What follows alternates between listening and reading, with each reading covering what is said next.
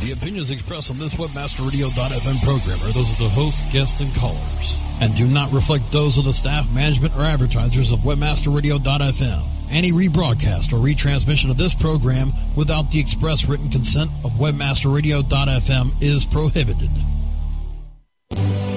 Welcome to Webcology. Webcology is the show that takes you into the deepest and darkest ends of the ecosystem on the internet. Our guides will take you on a journey into web marketing and bring you the experts and the information so that you can further explore the web marketing world. Now, here are the hosts of Webcology, Jim Hedger and Dave Davies. Hey everyone, welcome to Webcology here on WebmasterRadio.fm. It is Thursday, the 30th of June, last day of June, uh, 2011 at 2 p.m. on the East Coast, 11 a.m. on the West Coast. And this is a live Webcology. Jim Hedger from Digital Always Media, Dave Davies from Beanstalk SEO, and we have a hell of a show for you today. Coming up in 30 minutes, so you all got to stay tuned for a while. We have Drew Curtis, founder of Fark.com, one of the most successful, I guess you call it a news aggregator site, um, ever, ever, on the web. I'm, I'm excited, blown away, so pleased we have Drew. He's not able to show up till around 2.30, so we're going to rag the puck a little bit, but there's a lot to talk about. Dave, and also yet, uh, yesterday, two days ago actually, Google announced Google Plus, its new social network. So we've gone from Facebook, a world dominated by Facebook, to the entrance of of my or uh, of Google, Google Plus, and the reemergence, or what looks to be the reemergence of MySpace. Dave, our um, okay, Dave is unfortunately getting. We're having some technical difficulties on Dave's end. He's getting a major delay and hearing echo. Um, so we're going to try to switch Dave over to a regular phone and carry on from there. I think. While we're doing that, six years ago, News Corporation purchased what was then the largest social network in the world, MySpace, for the paltry sum of $580 million. It turned it into a dog. It couldn't compete against Facebook. It didn't have the same functionality. It didn't wasn't as well fun in, or interesting as Facebook. And over the years, it bled money, it bled staff, and it bled users. What was once seen as the center of Rupert Murdoch's media empire and the flagship for, for News Corporation Online became a cesspool of broken applications, slow loading banner laden pages, and a cacophony of crappy looking profiles. When Facebook started allowing third party apps like Zynga Games, the bottom fell out for MySpace. Now, MySpace sees approximately 35 million visitors per year. By comparison, Facebook sees about 700 million visitors per month. Now, yesterday, when the uh, the news of the purchase uh, was, was made public, half the headcount at MySpace, 250 of 500 employees were laid off. But there may be a turnaround here. Tim Vanderhook has a reputation for solid companies, and Tim Vanderhook has a really interesting partner in this purchase life imitating art, Justin Timberlake, the fellow who played Sean Parker in The Social Network. Justin Timberlake, the uh, fresh-faced kid who danced his way into your hearts when he was with NSYNC, with N- NSYNC, and squirmed his way into your hearts with his "dick in a box" joke on Saturday Night Live. Justin Timberlake is one of the new co-owners of MySpace. Do we have Dave Davies back yet? We sure do. Okay, Dave, I've just monologued for about two, three minutes about uh, you know Justin Timberlake and uh, Vanderhoof and MySpace. And dude, what do you think? MySpace is uh, suddenly released from the evil clutches of News Corp. I think it's uh, I think it's fantastic. I mean, I, I think you do too. Um, we all hate to see it. And, you know, I love the competition that goes on in the digital world and, and, and this and that. Um, but you know, you always hate to see something with promise just slowly but surely um, dwindle away, and that's exactly what I mean, MySpace was the could have run kind of kind of site. I mean, it was a major power, and you know we all know that. Now, Facebook came along. Um, I think you know, good move on Justin's part. I'll call him Justin because you know we're good buddies apparently now. Um, great move on his part. I, I love your comment about life imitating art. I mean, there, there, there's sort of a, a pleasant irony going on here in, in what's going on. Um, I think he's exactly the person um, to head this up. I mean, we've got a very intelligent uh, human being with, with some fantastic charisma leading the charge here.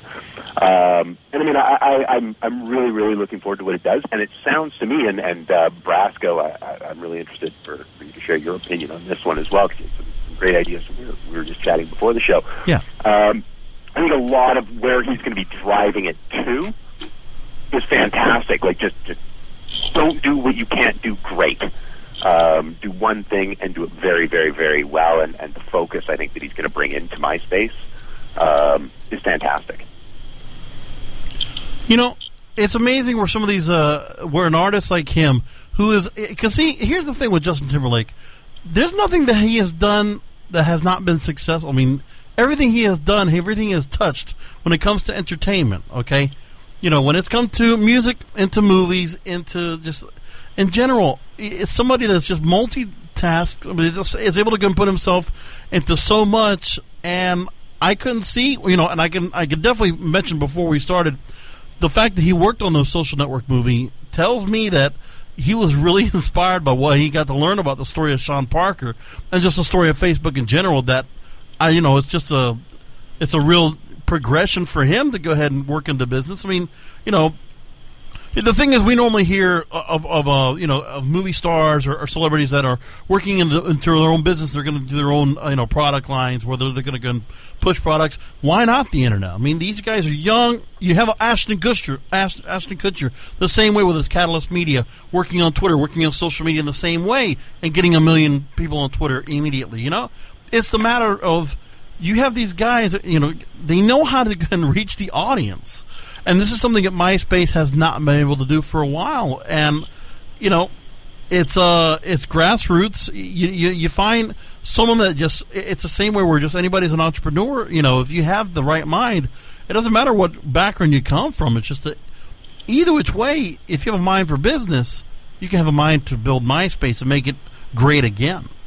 Well, and you know, I'm, I'm glad you touched on that last point there, Brasco. A mind for business. Justin Timberlake has been through the meat grinder of the entertainment business. He was a, he was one of the Musketeers uh, two decades ago. He was with one of the leading boy bands of the of the late '80s, early '90s. He struggled to establish his own solo career, and when he finally found traction, he took off like a rocket. And um, you know, I, I'm, I'm, sure many who uh, who saw the Social Network would agree with me. He nailed that role he truly rocked in that role. Um, but he's seen both sides of the table. He understands the uh, the, the, business of entertainment in America, and um, I think he's more. I think he's better equipped than News Corporation was to uh, to deal with uh, uh entertainment based and uh, uh, user generated content based website. He's controlled his own career for the last 10 years, he's controlled his own career, but what he wants to do. Dave, go ahead. Yeah, I mean, I, I think the thing is, is, is what you're touching on there. I mean, we're dealing with a person who isn't. I mean, yes, he's a corporation, et cetera, et cetera, but who I think understands um, the digital world. Well, we know he understands the digital world. Who understands, um, obviously, social media, um, you know, and, and, and these sorts of things. So I think it's it's if it's headed by him, the only flaw I could see coming in, I mean, yes, he's got a, a great mind for business for sure, um, but will be can he? And I, you know, I'm sure there's already you know, an architecture in place to deal with this, where he's you know not just leading. I mean, he's got partners and stuff like that for sure, but um, just making sure that yep, he he does what he does, and and that's that's what he does, right? I mean, you know, there, there's going to be areas he doesn't understand. Fair enough I mean, there's areas of every industry that, that you know no person can understand everything. So as, as long as I think there's there's that clear separation, um, and he doesn't start you know trying to control things that he doesn't understand and, and things like that. Um, I, I think it's it's going to just completely take off. I think it's going to be a, a wonderful opportunity for, for the company, wonderful opportunity for MySpace, and not forgetting the actual those those crazy people that we call users and members. Um, I think it's fantastic for the people who have been in there and have been keeping, you know, those 35 million that were there, um, you know, last year. For for those people, I think they're going to see a, a far superior um, situation when they when they get there and people setting up their their MySpace pages are, are going to have a, a much better um, opportunity to to share, if nothing else, um, just this publicity and the fact that it'll be talked about on ours and, and many other shows. Um, you know that that opportunity as well is, is going to be fantastic for them, and, and maybe pull MySpace um, sort of off the brink and, and back into a property that um, that's worth talking about again there's a, there's a couple angles I wouldn't mind talking about before we jump to our next story. Number one is the total bath News Corporation took on MySpace. They lost over a billion dollars a year trying to run it. Um, they bought it for 580 million, ended up selling it for 35 million, which is basically giving it away. Um, they went, you know, MySpace was where News Corp executives went to die there's of the three person executive team uh, hired in 2009 to do a last ditch effort to turn to turn MySpace around. The last surviving is um, Mike Jones, and he's going to be sticking around for the next couple of months to uh, try to help with the transition before he departs. But according to an article I saw in the Toronto Star, and I, I'm quoting directly from the article here. With Timberlake's help, the buyers hope to revitalize MySpace and transform it into a destination for original shows, as well as bolster its already available video content and music. Vanderhook said the revamp will include additional investment in technology and maintain the right to stream music through joint ventures it has with, ma- with major recording companies, uh, the MySpace, MySpace Music Project. Now, it's unfortunate that just about everything Rupert Murdoch has touched online has been injured. I mean, I know there's many who argue with me, but I think the, the, the Wall Street Journal has gone way downhill since News Corp took it over last year. It was one of the only online properties owned by News Corp that was doing really well. Um, now, I do have to admit my bias. I intensely dislike News Corp and everything it stands for. But objectively, Rupert Murdoch is the is well. Dave, that was a, that's a great. Why don't you just share the comment you wrote in Skype? uh, you know, I'll, I'll feel bad for, for making a joke at, at, at the expense of, of somebody deceased. But um, yeah, my comment on Skype was him being the Senator Ted Stevens of business. Um, you know, just Dude, somebody Ted who Stevens was otherwise is before probably an intelligent human being dropped into an area into an area they have no right or ability to control um, and, and and make decisions on. And um, yeah, that's that's a, fairly accurate, I think, description of of the situation. Well, today is the uh, last day of News Corp's fiscal year. They dumped it the day before the end of their fiscal year. They can take a tremendous write down on their books, and they're walking away from a dog that was costing them about a billion a year. Right. And that's, I mean, that's not jump change. It's a lot of money. So, um, I guess huge congratulations and good luck to Specific Media and Tim Vanderhook, and uh, I guess uh, his, his, his new partner Justin Timberlake. Um, almost makes me want to go check out my old MySpace account. I don't think I've been there in like three or four years.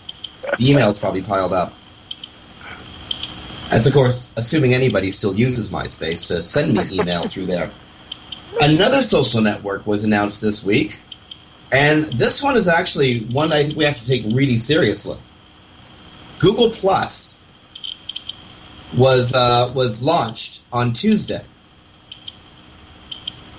I just got my invite my personal invite late last night. So I was I was messing around with it a little bit last night and a little bit this morning. I really like what I see, but you know, obviously it's a Google product, so time's going to tell whether the people are people are going to adopt it. But um, Dave, I'm curious. What do what do you see with the what what looks to be the sudden stratification of the of the social media?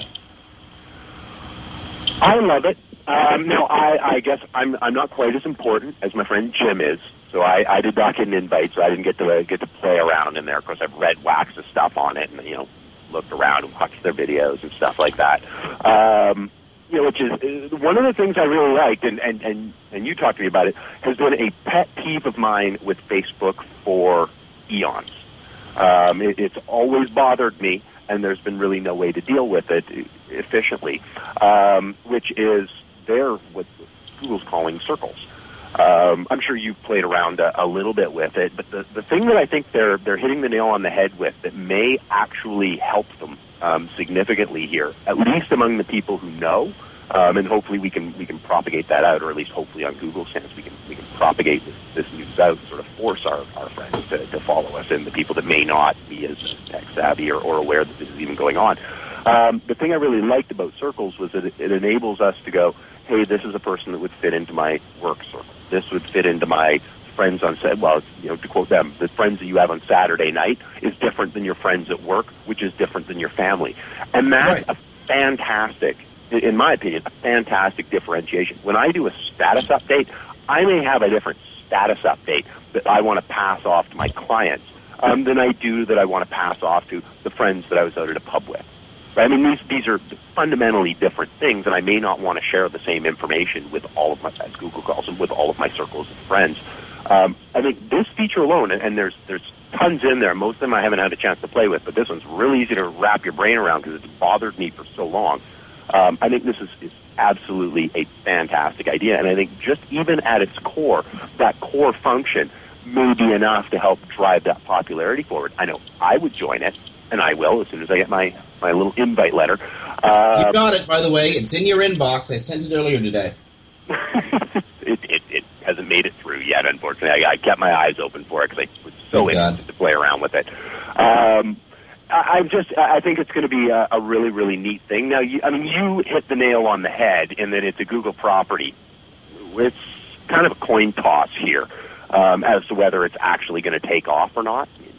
We've all seen how many Google properties or, or Google ideas have we seen sort of, hey, this is a great idea and then we're not even really talking about them, you know, two months later, except to go, remember that great idea they had that didn't really work out?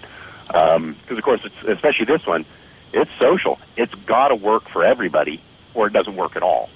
And that's that's going to be their problem. I mean, even with the limitations of Facebook, it works for my grandmother, and she's 80. It works for me. It works for my kids. It works for my dad. Right? Like all of us can can use this thing. The thing I don't like about it is I want to be very, very selective in who I'm choosing as friends and, and this and that because I want to make sure that it's somebody that, you know, when I'm, you know, going up a gondola in Whistler, I can take a picture and, and tweet it and not have a client going, well, why aren't you, you know, doing this, right, or, or whatever.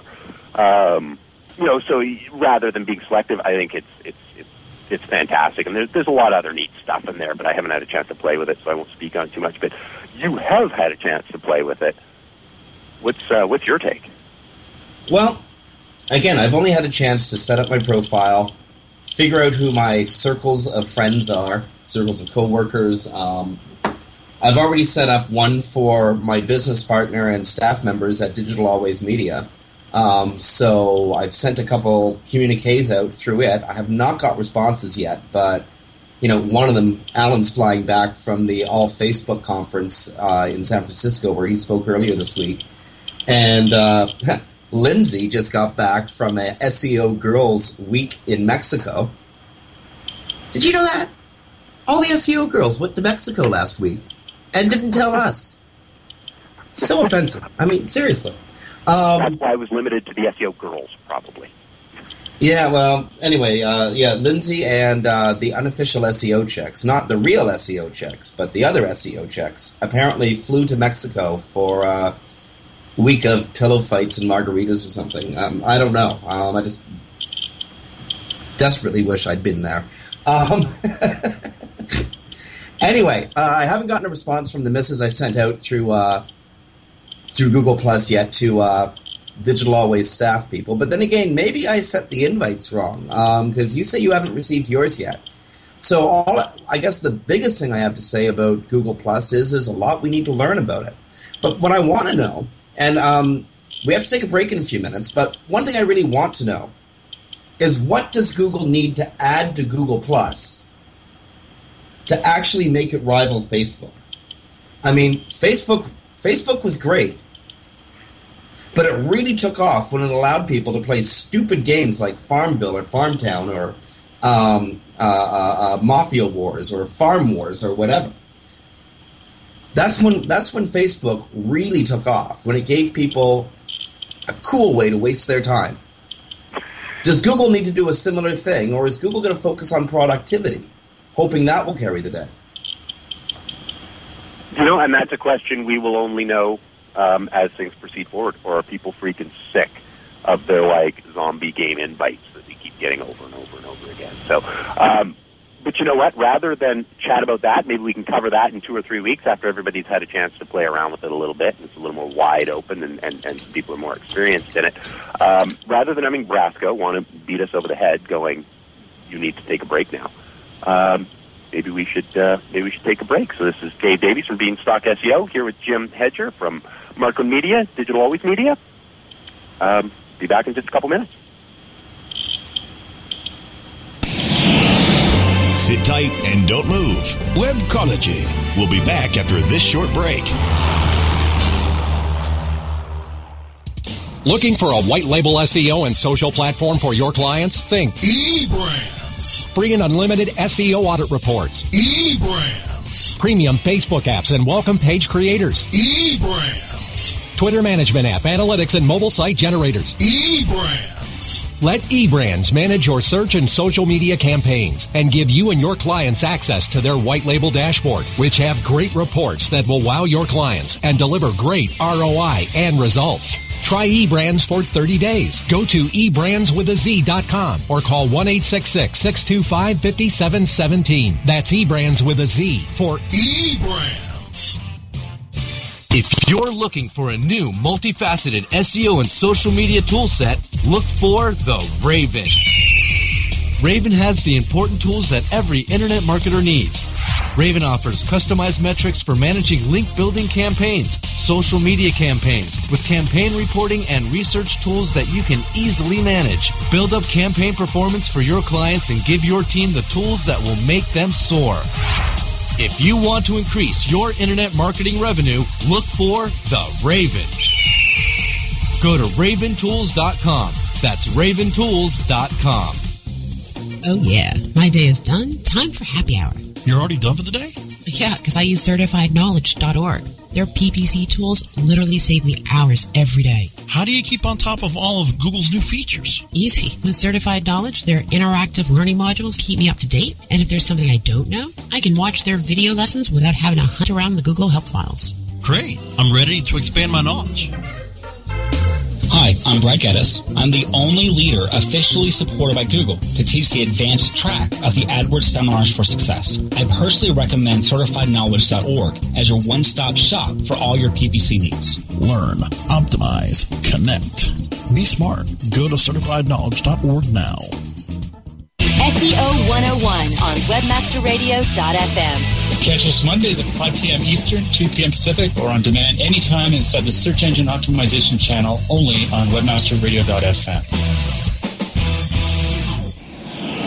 Commercials off. Now back to Webcology, only on WebmasterRadio.fm. Here are the hosts, Jim Hedger and Dave Davies. Oh my God, Brasco, Dave, we've got to take more breaks on this show. Uh, I'm in such a good mood. I can't believe this. Um, while we were on break, I just consulted my email and found that Digital Always Media has just won two more large contracts. Um, I just wanted to share that with the world because I'm feeling really good about that. Wow. I think we should take a break right now. I'm going to go check my email. Um, Speaking of taking a break,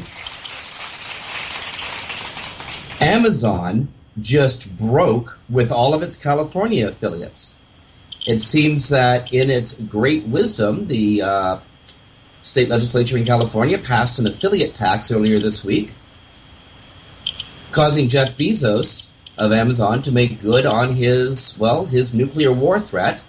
If you guys pass the tax, we're going to cut off your state. As of, uh, well, early this morning, Amazon affiliates in the fine state, fine but broke state of California, woke to, uh, well, termination notices from their their from the uh, Amazon affiliate program. So that's you know about two million affiliates that Amazon cut off over a taxation issue. At what point does Amazon just say, you know what, we, can, we just can't do business in the states anymore? It's, it's just amazing. Could you, Dave, could you imagine waking up and having your number one affiliate program say, I'm sorry, due to legislation, we've just decided to cut you off? Yeah. Um, I, I've read it as well. And, uh, yeah, I don't even know. I mean, I think, uh, you know, I'm actually, I'm going to post it in a chat room. Just another reason that everybody should be in our chat room. Um, it's, a, you got to love Danny Sullivan. Like, I mean, I, I don't know that I, I could have read sort of a, a rant that was so well worded as uh, as as his open letter there. Um, so, I mean, it, it's I, I can't imagine, and I mean, such a such a, a wonderful revenue stream. Um, you know, all of the affiliate marketers in our in our listening audience are probably kind of shaking their heads. Some of which may be in California, some of which may have gotten the exact same letter that uh, that Danny did. Um, I mean, uh, no, I can't. I mean, to answer your question, no, I can't. I can't imagine that, and and to do it so unprofessionally as to give such short notice, and then to use and, and Danny called it in there to use basically these affiliates as pawns um, in this setup with almost no notice. Um, is is just I don't even understand the logic of it. It's ridiculous. Um, and I do like his point that you know he had uh, a bunch of links that once upon a time held value to them. Now they'll be gone. Now the the you know sort of downside or positive for Amazon, downside being um, you know will all the affiliates go out and remove all these links or just kind of leave them and go you know whatever, it's too much work to take it down and it doesn't affect me, right? Sort of sort of thing. So they may end up gleaning some of that benefit, but some of the most powerful of the sites, such as Danny's, um, are going to yeah, definitely these are these are affiliates who will go, Well, I was linking there to sell a product, I'll link somewhere else to sell a product. I think it was a stupid move, especially with such short notice. Just an absolutely ridiculous move. Well, that's um a lot of us are going to be in California in uh, in mid August for Search Engine Strategy San Francisco and Connected Marketing Week, and um, I don't know when the last time you were in California was. I was I was there earlier or late last year, and um, if you don't have a job in Southern California or in Northern California, if you don't have a job right now, you're competing with hundreds and hundreds of people for a job at, like, say, a security guard at a Kmart. Um, t- seriously, overqualified people. One of the things that I've always loved about the internet, I mean, I'm talking to you about this, Dave. It's, it's kind of silly, but you know, we've been able to make careers off of internet marketing. We make good livings off of internet marketing. And the nice thing about it is it's the, the very low barriers to entry. A little bit of talent, a little bit of passion, and a lot of a lot of hard work and patience, and you will make money in this industry. And um, to see a revenue stream cut off from a group of people who are already behind the eight ball when it comes to employment. The economy in California is atrocious. Um, the state itself is dead broke. It's laying off its employees. And here's a way people could have made some money to pay the rent, to pay the mortgage, to buy the food.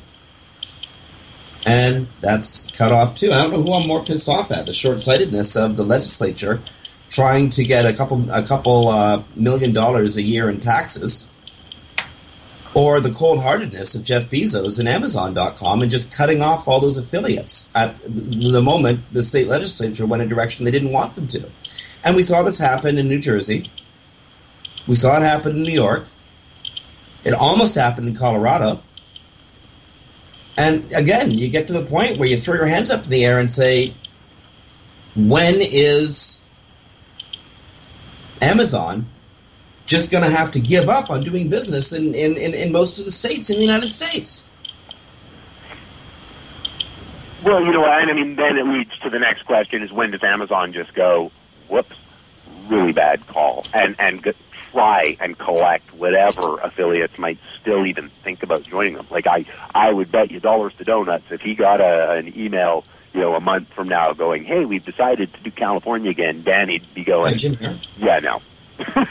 No, I think not, because I know what kind of company you do. But you bring up a really, really good point, which is we're really pointing at Amazon right now and going, "Hey, this was a stupid move," and I do think it was. And I, I mean, my company got its start on the fact that I had affiliate sites that could pay me while my company couldn't in, in the early um, in the early days of the company. So, I mean, I have a soft spot in my heart for affiliates. That's why I love speaking at affiliate convention um, because it's it is that. And you're right. We are dealing with a with a group where you know they they might not have found other work or you know they have made good money through affiliate marketing so somebody else can take the job they would have needed to take if they weren't doing this and, and sort of help the economy out in that instance you touched on it we can't just blame Amazon here. This was a short-sighted and stupid money grab on the part of the state of California that's going to end up shooting them in the foot.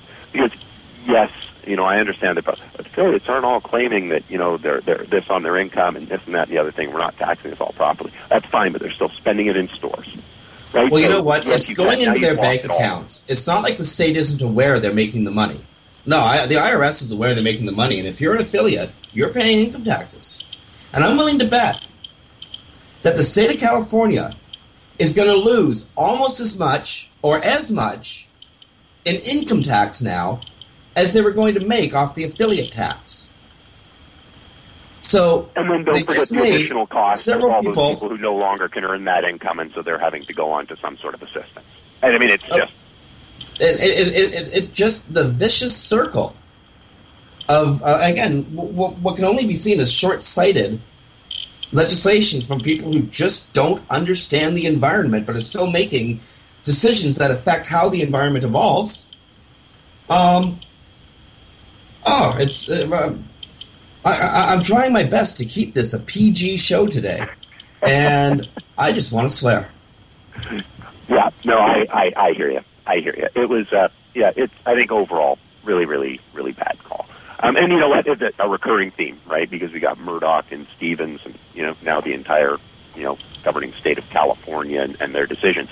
Is you're right. It's when people who don't understand are trying to are making decisions and economic decisions uh, in an area where they they just they have no place to be making those calls um, because well, they just ima- don't understand. Can you imagine the intensity of the lobby of the lobby that uh, congressmen, either at the state level or at the federal level, have to face when making decisions around the internet. You have, you know, the uh, Google and Amazon and uh, uh, Yahoo, etc.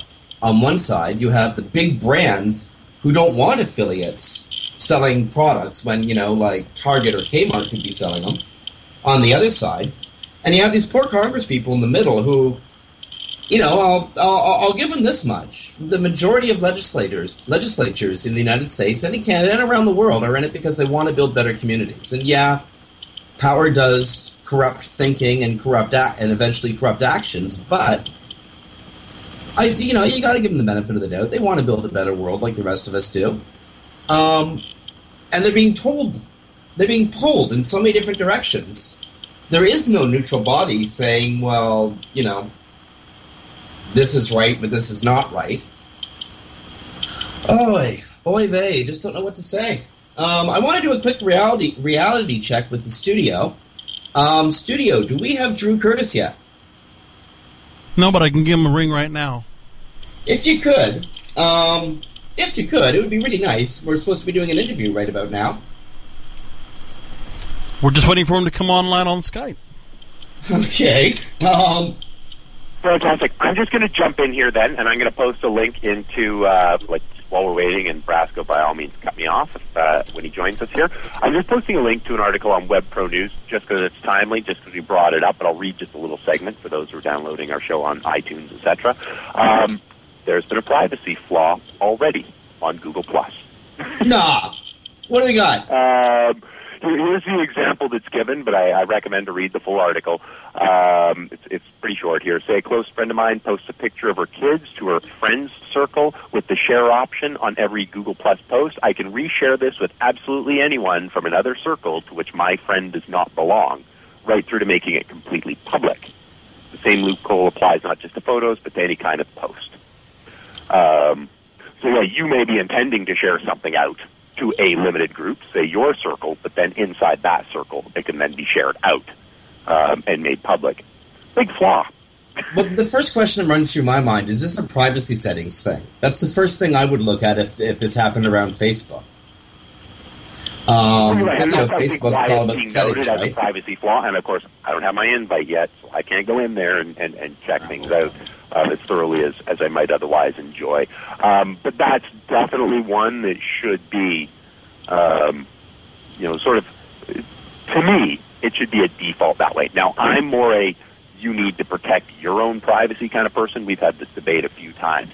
Um, but I think there are certain circumstances where just the intent of something should be understood. When I share within my circle, it's, it's reasonable for me to believe that that company understands what I'm intending to share within my circle. Not that somebody from my circle should now be able to make things public, right? I mean, that's that's just not not right. And yes, I'm sure there's some settings in there where I can go and don't let this.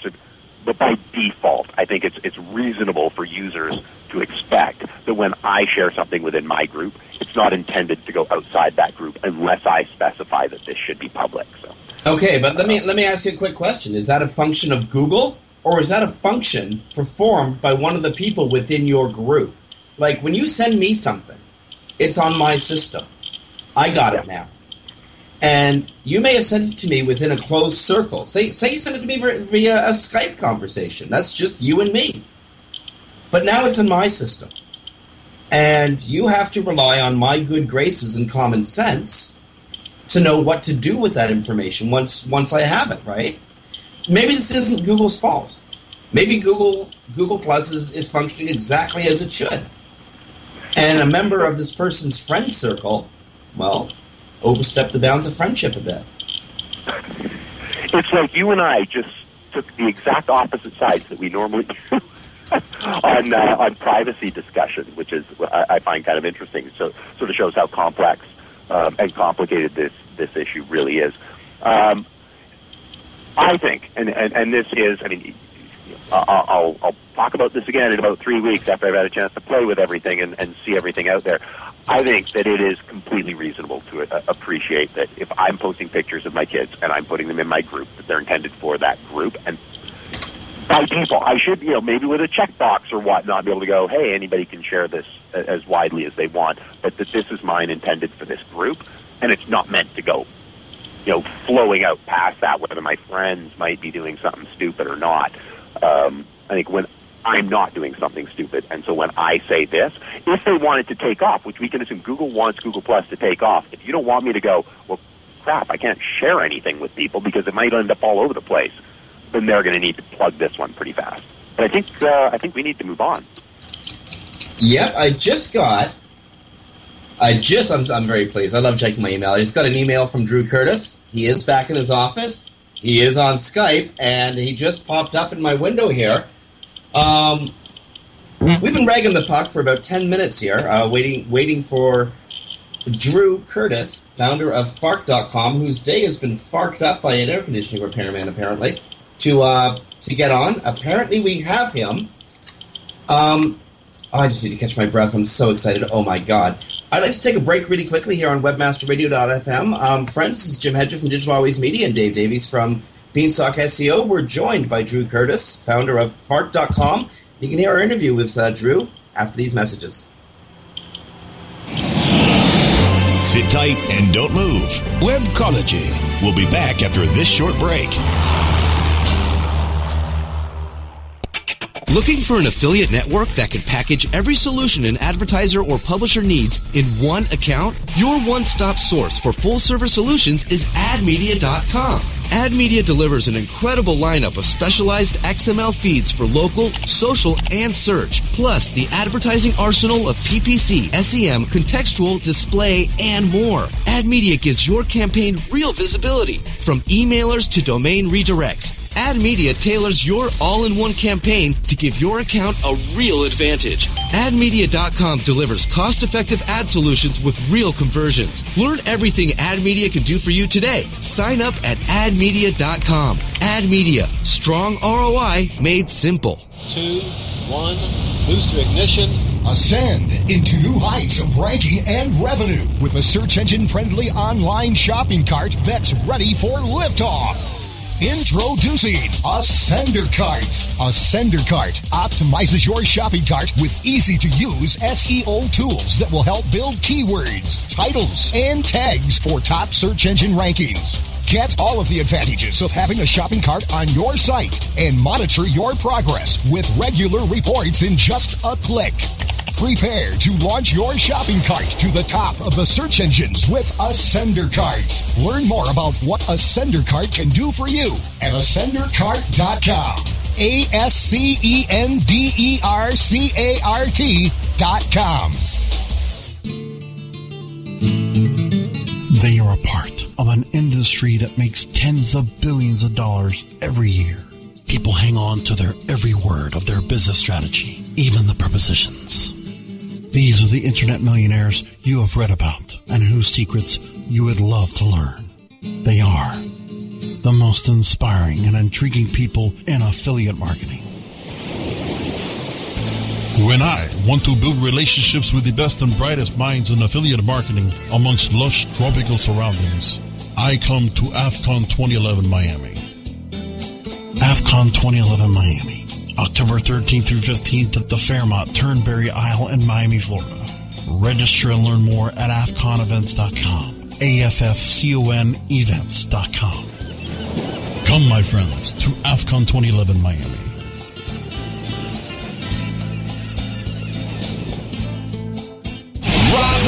With LinkedIn. Mondays at 7 p.m. Eastern, 4 p.m. Pacific, or on demand anytime inside the Internet Marketing Channel.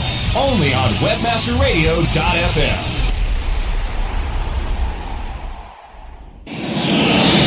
Commercials off. Now back to Webcology, only on WebmasterRadio.fm. Here are the hosts, Jim Hedger and Dave Davies. Hello, everyone. I am the most interesting copywriter in the world. Okay, this is going to be fun. Guys, smartasses, paint huffers, Florida, and squirrels with enormous nuts. It's not news, it's Fark. About 10 years ago, our guest, Drew Curtis, founded what has to be one of the first user generated content websites on the internet. Known for its irreverent and often self depreciating humor, Fark is kind of like The Daily Show on the net, except every poster is the comic, and even if the subject matter is quite serious. Drew Curtis, I've been wanting to interview you for years, man. Welcome to Webcology. Hey, thanks a lot. Sorry I uh, took so long to sober up there. Well, yeah. Was it you or the air conditioning guy who was drunk? Yeah, well, I think we were both drunk, actually, as it turned out. So, nah, the problem with those guys is they were gone for uh, two weeks and finally showed up today as being the only day they could do it. Oh, and by the way, you're going to hear some uh, kids screaming behind me. That's uh, They all just got home. Ah, hey, great. School is out for summer. Um, so, for the uninitiated, and uh, there's got to be one or two out there somewhere, Drew, what what is Fark and why is Fark? Um, basically, we're uh, I, I, keep changing the uh, discussion of what we are, but it's like uh, right now I'd say we're probably a comedy news aggregator. Uh, but that really isn't exactly it because the problem is is there isn't like another. There's a lot of stuff that looks like Fark, but there isn't really another Fark, uh, and that's a lot harder to explain in a short form. You just have to come check it out and see what I mean. Yeah, well, I'll try in a short form. Fark is headlines news stories with smartass headlines written by the users. Um, and you must get a gajillion submissions every day. How do you uh, How do you choose what goes up on the stream and what doesn't go on the stream? It's actually pretty easy. Uh, just the stuff that makes me laugh. Uh, and it, it, it, it, sounds like you know there's not really any formula to it per se, but it, it sort of turns out to accidentally be onto something. Does uh does humor make it easier for readers to digest what's often, you know, just scary ass news? Yeah, I think so. In fact, uh, I, I, tell people a lot of the time that uh, the humor is more of a context. It's why you should care. Uh, and most of the time, it's because it's funny. Sometimes it's because something interesting was dropped in the fifth or sixth paragraph. Uh, and I'll give an example of that. Like um, one of the reasons that Mark Sanford, who was the governor of South Carolina, got in trouble a little while ago uh, with his uh, with his uh, wife was because he had a mistress. Obviously, that's a problem, but nobody knew about it until one weekend he took off to uh, go hiking. Or that's what he told everybody, and he was out of contact all weekend. And he told people, "Yeah, I was hiking the Appalachian Trail, no big deal." The problem was is that he picked the same weekend that was uh, hike the Appalachian Trail naked weekend, uh, and it turned out that uh, Farkers caught onto that pretty quick. And of course, the media jumped on it almost immediately after. Not like they didn't notice it either. But the upshot is is that a lot of times it's not necessarily what what's funny as much as it is why it's funny. Does uh, does Fark break news?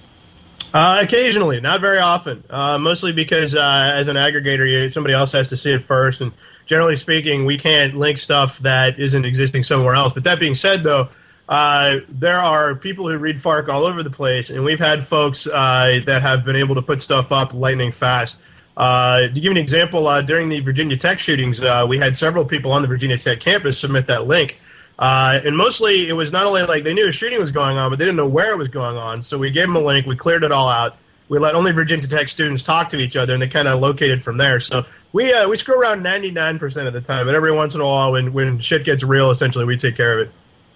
Now, when you when you started Fark, did you did you have a vision for the site? What, what you wanted it to be? Nah, not really. I was just screwing around trying to entertain myself. Okay. Uh, what, what do you think about the evolution of the site?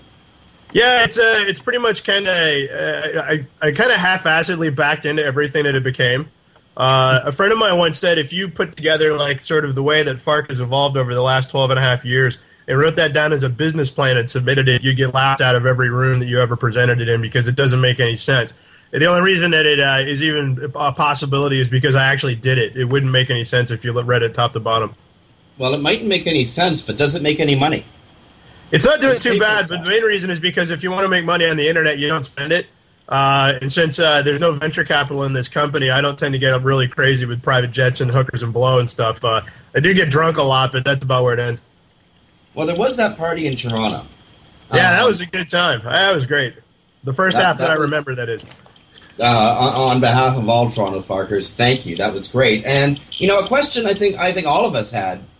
Um, none of us had the, the guts to ask it. Of course, is what's it with you and Duke University? What, what, what did Duke do to piss you off? Yeah, so uh, I live in Kentucky, which is one of the reasons why it's important to have a working air conditioning unit during the summer. But uh, one of the other things about living in Kentucky is, is, that you end up being a college basketball fan, and University of Kentucky and University of uh, Duke are not necessarily like uh, they're not rivals per se because they don't play in the same division, but anytime they meet up in the NCAA tournament, it's just bad, bad news. Uh, and there's a lot to hate about Duke. Uh, generally speaking, I can always tell what everybody's favorite teams are. If somebody tells me they're a Duke basketball fan, I already know what all of their favorite teams are in every other sport, and that would be uh, Dallas Cowboys, Manchester United, uh, the Red Wings, uh, the Lakers, and who am I forgetting? The Yankees. And uh, that's basically anybody who's a sports fan of any one of those teams probably likes all the rest of those. Okay, Tweetsters, I want you to weigh in on that one. Um, bound to get some comments on that. What's with the Florida tag? Is it really yeah, that weird in Florida?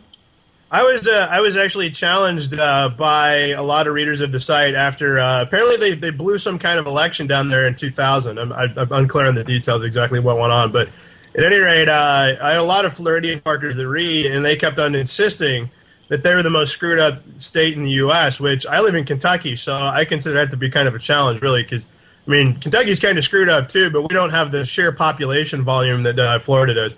So just on a dare, I said, okay, we'll try this uh, Florida tag out and see how it goes for a little while. And I'll be damned, I had three to five articles a day out of Florida, nonstop, just hilarity down there. I don't know what's going on.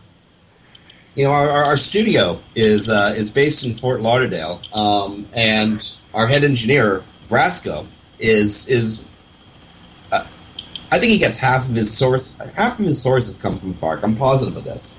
Yeah, well, Um, probably the other half come from his own state. Well, yeah. He, he just has to look out the window. He sees the weirdness. So your tagline reads, "It's not news. It's Fark." Now, Fark is one of the original user-generated content news aggregators on on the web. Um, having just been exposed to the mainstream, uh, has your perception or your personal relationship with main, mainstream news has, has that changed at all? Um, well, it's been interesting because initially there was little to no contact because uh, the mainstream guys don't consider curation, which is kind of what Fark's end product is, to be an actual product. So they just kind of borrow from it at will, which, you know, fine, whatever. I don't mind. I mean, rather them get it from us than anybody else. But as the conversations have continued over the years, what's been really funny is is that uh, got sort of a sensibility about like where the news like uh, the news uh, patterns are going and as I've talked about those to the media guys, they all love it because uh, pretty much just kind of nail it head on. And that's not on purpose. I'm really just telling them, I'm not trying to predict the future. I'm just saying, here's what I'm seeing. And it turns out that a lot of journalists agree with it. So it's kind of a happy accident. Well, um, you've been you've had a front row seat, sort of micro studying uh, the American mainstream news news gathering organizations for the last decade. Um, who does a better job, the web users or the news gatherers? Uh, I'd say probably the the web users probably have a better job just because the news gatherers have got this extra layer of uh, of pain in between them and doing their job. Uh, journalists are out there to try to you know they want to get the truth out there, they want to change the world, they want to help people, they want to you know get let people know that stuff is going on. And usually standing in the way of that is their editorial, and then on top of that, the corporate side, which basically have different uh, different uh, jobs that they're trying to do. And so they usually get screwed up in the process, and they're not allowed to do most of what they're actually trying to do. So, but I always tell people it's like uh, part of the reason that I, I end up seeing these things so well is because like if you if you took mainstream media and made that planet Earth, I live on the moon.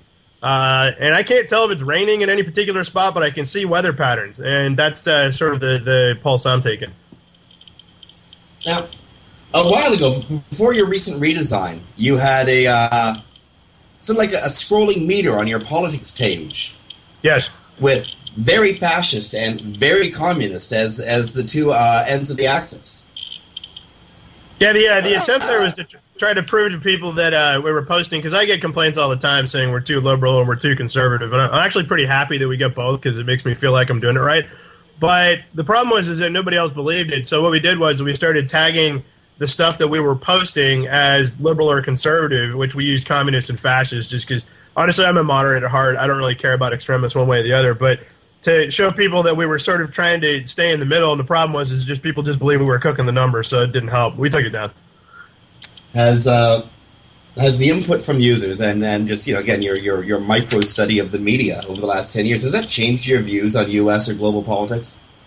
Yeah, to a certain extent, uh, but yes and no. It's more kind of like a a lot of people ask me if I'm seeing certain trends in politics. Like one of the ones we're talking about in the U.S. is like how divisive things are getting and how terrible they were. Well, I'm also a student of history, and it turns out that we actually can't touch some of the crap they used to do back in the 19th century. I mean, they had some great rumors flying around back then.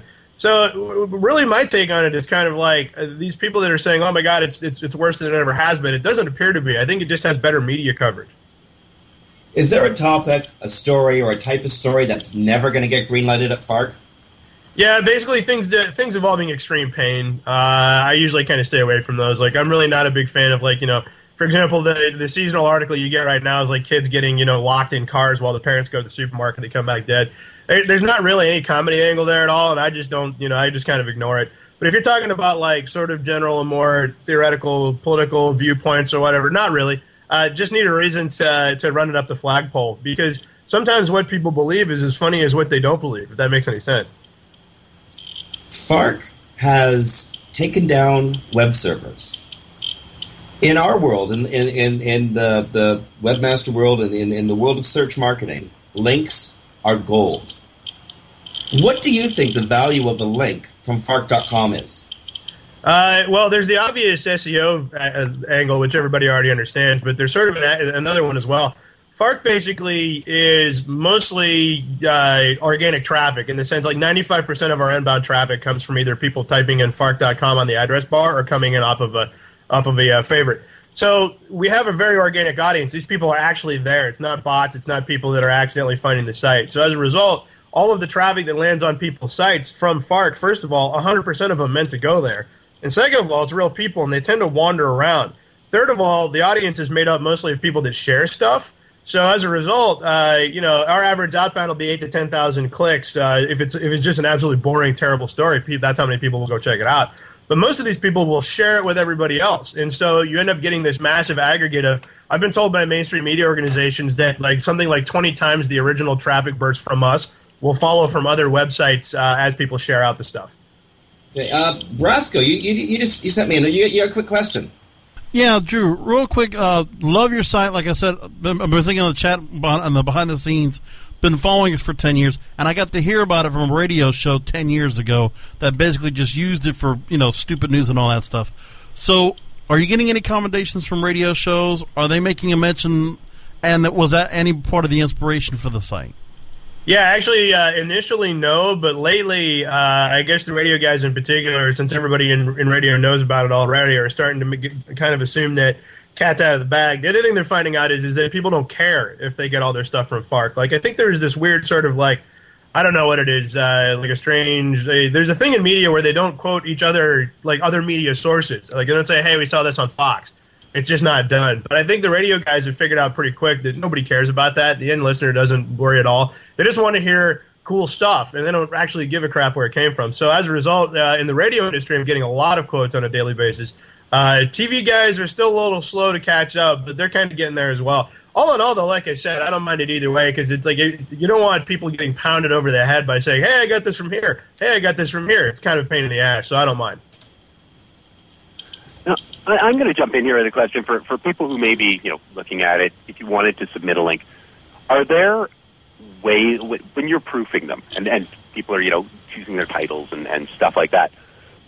What should they be thinking of? Obviously, a, a humor angle in there, but are there ways that you found titles work better for you guys and, and for your readers?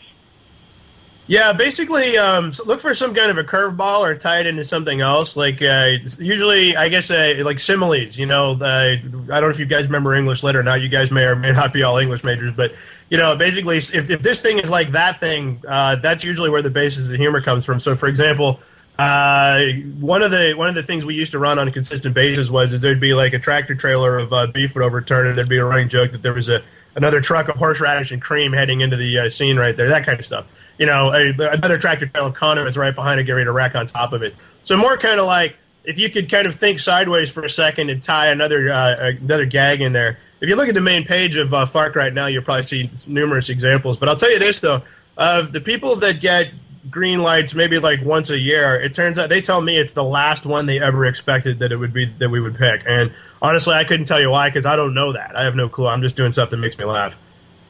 Are you the Are you the moderator every day? Is it is it your eyes that uh, greenlight the stories?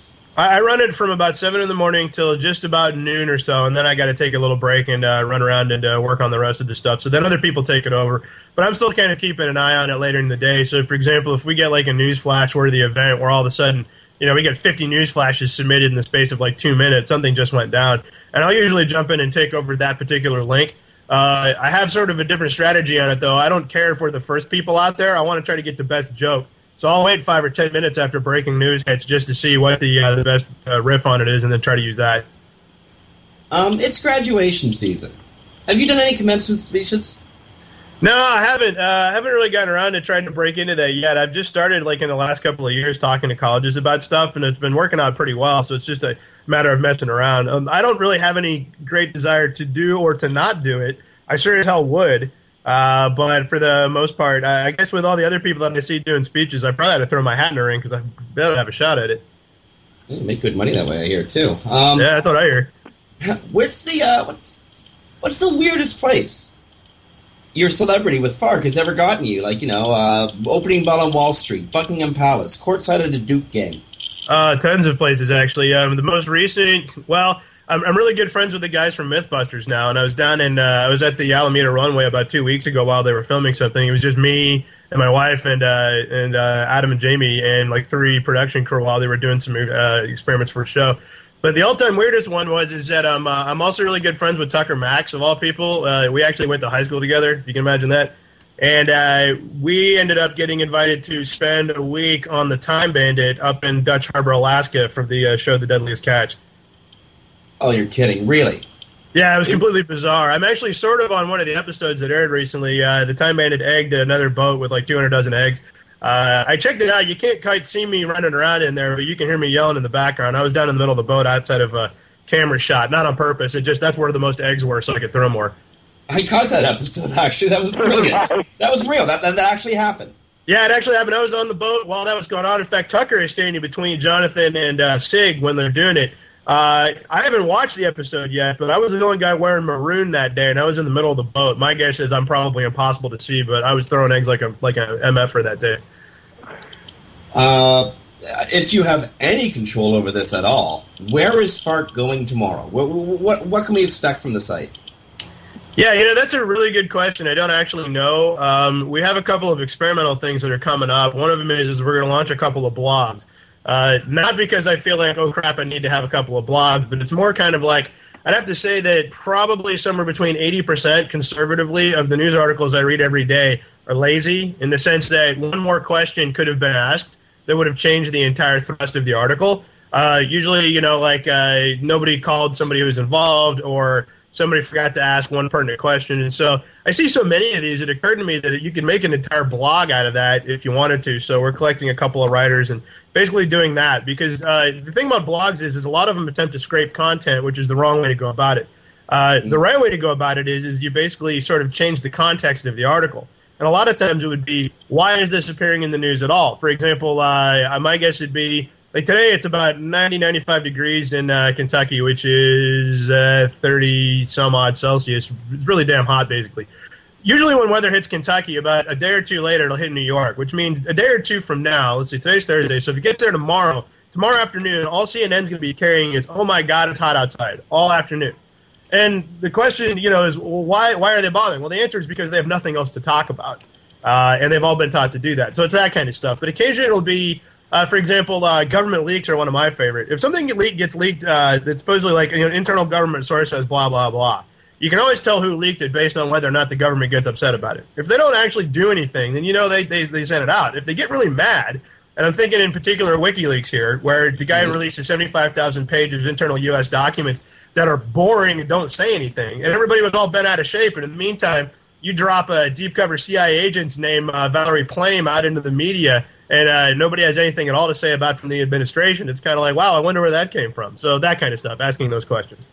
Okay, uh, I'm afraid this is my last question because we're, we're almost out of time with you, Drew Curtis. But if uh, if Arianna Huffington was to dispatch Tim Armstrong with a multi-million dollar check for Fark.com, would you take it?